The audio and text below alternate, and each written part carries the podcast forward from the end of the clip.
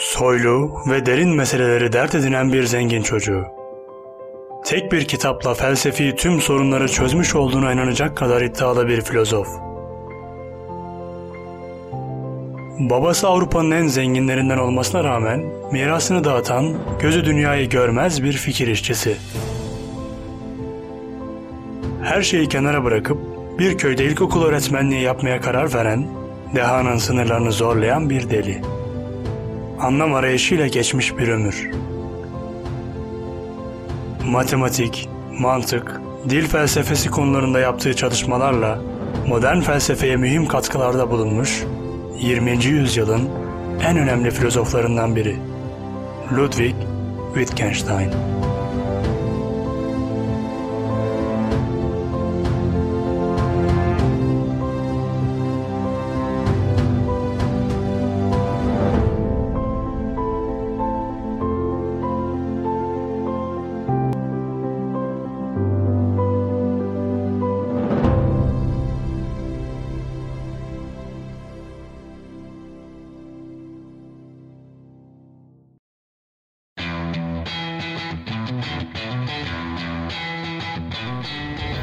Edebiyat, kültür, sanat, tarih, medeniyet, sinema. Kulağa havalı gelen tüm başlıklara göz kırpan podcast halbuki başlıyor. 26 Nisan 1889 yılında Viyana'da dünyaya gözlerini açtı. Babası Karl Wittgenstein demirçilik ticaretiyle uğraşan Avrupa'nın en zengin iş adamlarından birisiydi. Sanat çevresiyle ciddi yakınlığı bulunan ailesi sayesinde entelektüel ortamlarla çok küçük yaşlarında tanıştı. Babası büyük bir sanat ve sanatçı destekçisi iken annesi çok iyi bir piyanistti.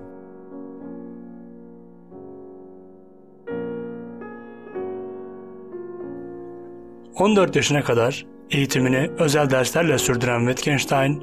...sonrasında teknik üniversiteyi okuyup mühendislik eğitimi aldı. İngiltere'de havacılık alanında çalışırken felsefe ve matematiğe olan ilgisi onu, ismini sürekli duyduğu ünlü matematikçi ve filozof Bernard Russell ile tanışmaya kadar götürdü.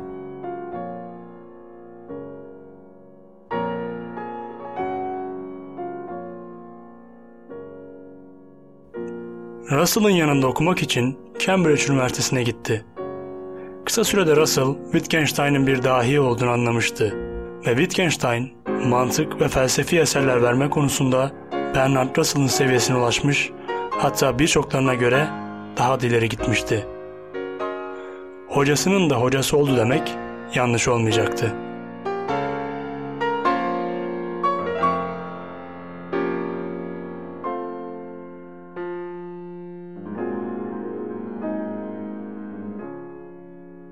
Fakat Birinci Dünya Savaşı geldi, kapıya dayandı.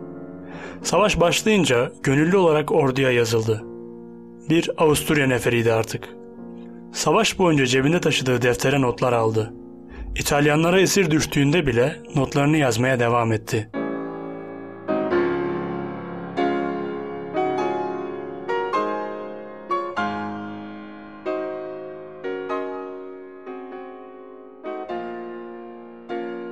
Bu notlar ilk ve yayımladığı tek kitap olan Traktatus'un altyapısını oluşturuyordu. 1919 yılında savaştan geri dönünce yayımladı kitabını ve felsefeyi bıraktı. Çünkü çözülebilecek tüm felsefi sorunları bu kitapla yani Traktatus'la çözdüğüne inanıyordu.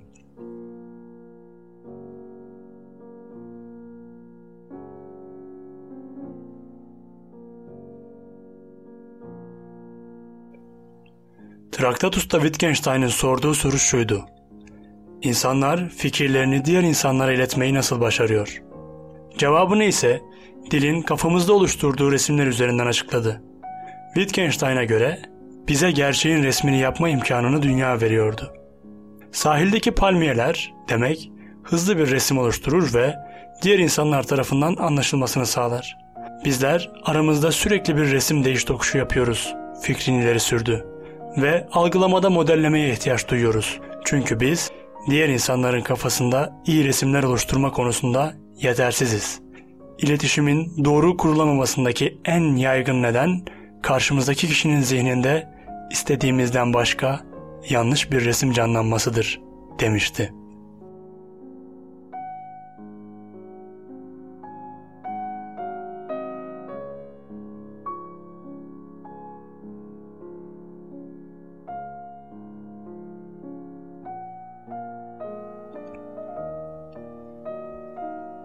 ...1921'de babası ölünce kendisine devasa bir miras kalan Wittgenstein... ...mirası reddedip çevresine dağıttı. Üniversiteyi ve felsefeyi de bıraktı. Bir köy okulunda ilkokul öğretmenliği yapmaya başladı.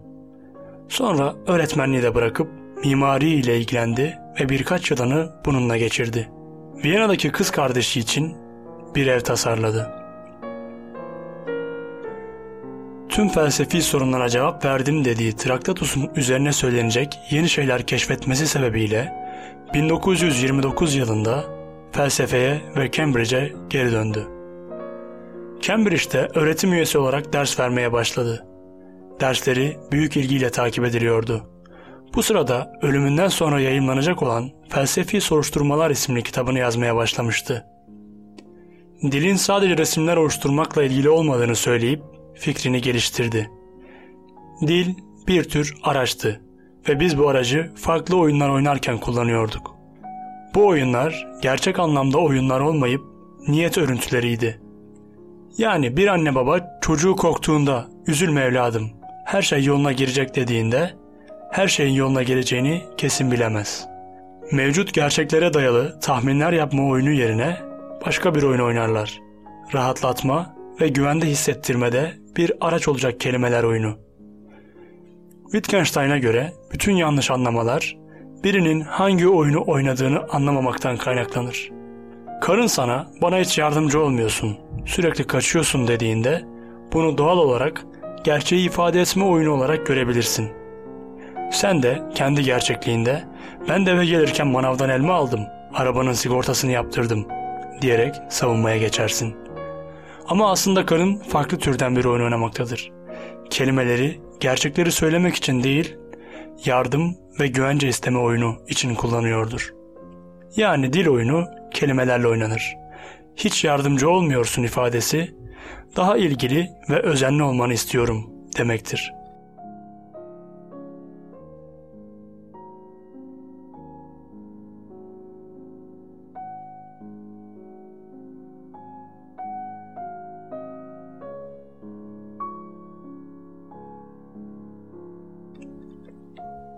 Cambridge'de Wittgenstein felsefe ve matematikçiler için felsefe isimli dersler veriyordu. Matematikçiler için felsefe dersi Wittgenstein'ın tüm korkusuna rağmen büyük ilgi gördü. Oldukça popüler oldu. Derslerine çok fazla sayıda insan katılmaya başladı. Sadece öğrenciler değil, akademisyenler de derslerine ilgi gösteriyordu. Bunun üzerine Wittgenstein bu kalabalıkla ders işleyemeyeceğini söyleyip yine herkesi hayrete düşürüyordu. Notlarını öğrencilere yazdırıp çoğaltılmasını teklif etti. Böylece notlar herkese ulaşabilecekti. Kopyası çıkartılan notlar mavi karton kapaklara ciltlenmiş ve mavi kitap böyle ortaya çıkmıştı.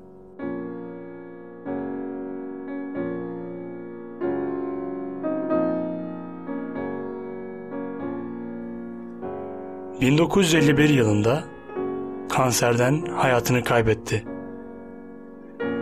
Wittgenstein'a göre felsefenin görevi şişenin içindeki sineğe nasıl çıkacağını göstermektir. Wittgenstein'in şişesi kimine göre dildir, kimine göre insanın sancılı varoluşu.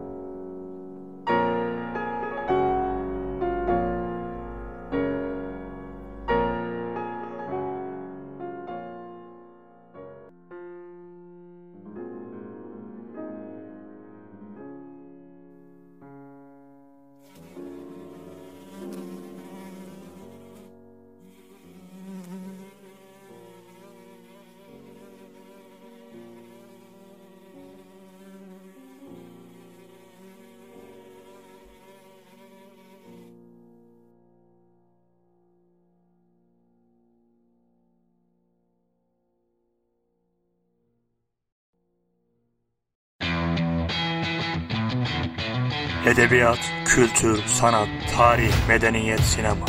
Kulağa havalı gelen tüm başlıklara göz kırpan podcast halbuki bitti.